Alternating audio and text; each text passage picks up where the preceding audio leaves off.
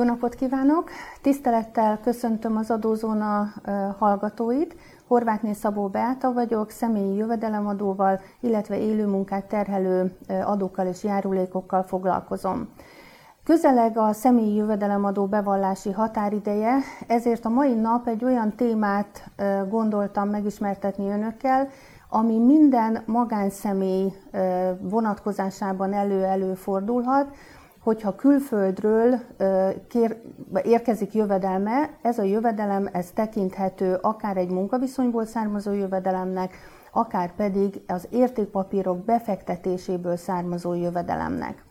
Miért fontos erről beszélnünk, hogyha külföldről kap a magánszemély jövedelmet, abban az esetben az adóhivatal rögtön nem értesül erről az információról, tekintettel arra, hogy a külföldi kifizetőt nem terheli Magyarországon értelemszerűen adatszolgáltatási kötelezettség. De azért nem dőlhetünk hátra, ugyanis higgyék el nekem, az adóhivatal szeme mindent lát. Ugye erre nagyon jó példa volt, hogy már az előző év nyarán elég sok magánszemély értesült arról, hogy az adóhivatal feldolgozta a külföldről érkező információkat, és bizony-bizony behívta a magánszemélyeket, ez úgynevezett NAV támogatói eljárás keretében emlékeztette a magánszemélyeket arra, hogy valamiről bizony elfeledkezett. Ugye ez a gyakorlatban úgy történik, hogy az adóhivatal egy-két év múlva értesül a magánszemély részére kifizetett adóköteles jövedelmekről, egy-két év múlva feldolgozza ezeket az információkat, tehát nagy valószínűség szerint 5 éves elévülési időn belül tudomására jut, hogy a magánszemély az adó bevallásában esetleg valamilyen jövedelmet elfelejtett bevallani. Ugye a támogatói eljárásnak pont az a lényege, hogy ilyen esetben az adóhivatal felhívja táncra a magánszemét, a magánszemély hazamegy, elgondolkodik rajta, hogy vajon milyen jövedelmet nem vallott be, és önellenőrzés keretében tudja pótolni ezt a hiányosságát. Hogyha az önellenőrzés követően is az adóhivatal úgy látja, hogy még mindig nem teljes mértékben ö, egyeznek az adatok, ugye abban az esetben már átfordulhat egy szigorúbb eljárásra, ebben az esetben az adóhivatal adóellenőrzést folytat le, aminek a következtében ugye adóhiányt és különböző bírságokat is megállapíthat. Ugye ezt szeretném, hogyha önök a jövőben elkerülnék, tehát ezért fontos átgondolni még a személyi jövedelemadó bevallás elkészítésének a határideje előtt, hogy külföldről milyen jövedelmeket kaptunk. Ugye, ha én a munkaviszonyommal összefüggésben kapok például egy értékpapír jövedelmet, legyen ez egy opciós program alapján, vagy egy értékpapír jutalmazási program alapján részesülök ilyen jövedelemben, ugye ebben az esetben nekem, mint munkavállalónak meg kell fizetnem ezután a jövedelem után a személyi jövedelemadót, és miután a külföldi cég nem minősül foglalkoztatónak, ezért ugye járulékkötelezettség nem keletkezik, de szociális hozzájárulás bizony igen. Abban az esetben, hogyha én, mint magánszemély vagyok köteles ennek a, az adónemnek, mind a két adónemnek a, a teljesítésére, a személyi jövedelemadó törvény úgy rendelkezik, hogy a bevételemnek a 89%-át kell adóalapnak tekinteni, ennek az az apropója, hogy a, a szocót a munkaviszonyból származó jövedelemmel szemben nem lehet költségként elszámolni, de ha ez a magánszemély terheli, mert sem a magyar munkáltató, sem a külföldi cég nem vállalja át a szocó fizetésének kötelezettségét, abban az esetben ugye egy alacsonyabb adóalap után kell az adókat megfizetni. A teljesség igénye nélkül szeretném néhány befektetésből származó jövedelemre felhívni a figyelmet, ami tapasztalatom szerint nem minden esetben megfelelő módon kerül bele a személyi jövedelemadó bevallásba. Ennek az egyik oka az, hogy míg ha Magyarországról származik nekünk kamatból, osztalékból, árfolyamnyereségből, ellenőrző tőkepiaci ügyletből jövedelmünk, akkor sokkal könnyebb helyzetben vagyunk tekintettel arra, hogy a magyar kifizető adatot szolgáltat mind a magánszemély részére, ugye jövedelemigazolás formájában, mind pedig az adóhivatal részére, tehát hogyha csak magyar társaságtól származik ilyen jövedelmünk, akkor az nagy valószínűség szerint a bevallási tervezetbe belekerül, és így az adó fizetési kötelezettségnek a megállapítása lényegesen egyszerűbb. Ha én a befektetéseimet külföldön tartom, külföldi társaságtól részesülök ilyen jövedelemben, akkor nekem magánszemélynek kell meghatározni, hogy ezek a jövedelmek milyen jogcímen kerüljenek bevallásra.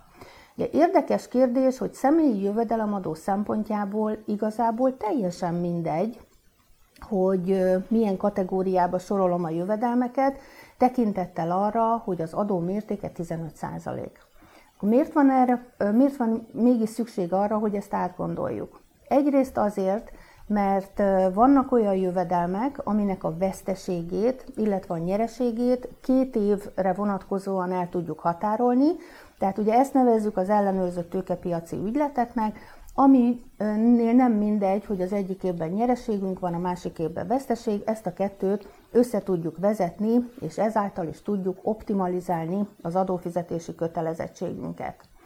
A másik, amire oda kell figyelni, az a szociális hozzájárulási adófizetési kötelezettség, ugyanis nem minden befektetésből származó jövedelem után merül fel ez a fizetési kötelezettség. Például gondoljanak a kamatjövedelmekre, ami mentes a szocó alól. Az osztalék jövedelem után a minimálbér 24-szeresében korlátozva kell megállapítanunk a, a kötelezettséget, és itt figyelembe lehet venni azokat a jövedelmeket, ami után egyébként a munkáltató már megfizette a szocó kötelezettséget. Hogyha én nekem külföldről származik az osztalékjövedelmem, akkor arra is oda kell figyelnem, hogy a kettős adózási egyezmény értelmében ez a jövedelem külföldön adóztatható, vagy pedig Magyarországon. Miért pont az osztaléknál beszélek erről? Azért, mert a kamat és az árfolyamnyereség a kettős adózási egyezmények alapján általában a magánszemélynek az illetősége országában, tehát jelen esetben Magyarországon adózik, míg az osztalék esetében az egyezmény levonást enged a forrás országának, ez a levonás ez jellemzően 10-15 százalék. Ugye, ha 15%-ot levonnak például az Egyesült Államokban, abban az esetben Magyarországon csak bevallanom kell a jövedelmet, hiszen az egyezmény szerint megfizetett adót le tudom vonni, tehát gyakorlatilag egy bevallási kötelezettséggel eleget teszünk a személyi jövedelemadó kötelezettségünknek. Hogyha az adott országban csak 10% adót enged, de előfordulhat, hogy ennek ellenére mondjuk 25%-ot külföldön levonnak, mert én, mint magyar magánszemély nem vittem az illetőség igazolásomat a forrásországban a, a pénzintézetnek. Ugye ebben az esetben levonta tőlem a 25-27-30% adót, és ugye azt gondolná a magánszemély, hogy akkor nincs teendőm, levonták az adót, mindenki jól van. Nem.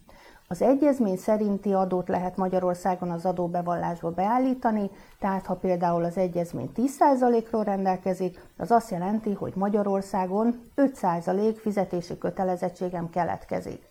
Ugye ezért érdekes kérdés, hogy az adóhivatal egy esetleges vizsgálatnál nézi, hogy melyik országból származik a befektetés, ott ténylegesen történt-e adólevonás, ez a levonás mennyiben felelt meg az egyezményben foglalt mértéknek, mert a különbözetet a Magyar Adóhivatal számára bizony meg kell fizetni. Az ellenőrzött ügyletekkel kapcsolatban szeretném még felhívni arra a figyelmet, hogy ha alaposan nézik a személyi jövedelemadó bevallást, a külföldi befektetésekből származó jövedelmet az ötös lapon kell feltüntetni. Kivéve az ellenőrzött tőkepiaci ügylet, ami egyébként a magyar forrású jövedelmekkel azonos módon a negyedik lapon található. Ennek az a magyarázata, hogy a két éves elhatárolás, amit említettem, csak ezzel a lappal oldható meg, tehát hogyha külföldről megérkeznek a jövedelemigazolások, szeretném felhívni a figyelmet, hogy alaposan tanulmányozzák át, nézzék meg, hogy a jövedelem kamatnak, árfolyamnyereségnek vagy osztaléknak minősül, Ha ellenőrző tőkepiaci ügylet, akkor annak megfelelő szabályok alkalmazásával állapítsák meg az adókötelezettséget, mert hogy előbb-utóbb az adóhivatal fogja keresni a pénzt, hogyha nem fizetjük meg az, adóhivatal, az adóhivatal részére. Előfordulhat olyan is, hogy adóköteles jövedelmet lát az adóhivatal, de a magánszemély, amikor elkészíti az adóbevallását, nem keletkezik adóköteles jövedelme, tekintettel arra, hogy a bevétel összegét látja az adóhivatal, de ugye Magyarországon nem a bevételt, hanem a jövedelmet adóztatjuk. Én ehhez szeretnék nagyon jó időtöltést kívánni önöknek. Ne feledjék el, május 20-a az adóbevallási határidő. Jó munkát kívánok hozzá. Köszönöm a figyelmet!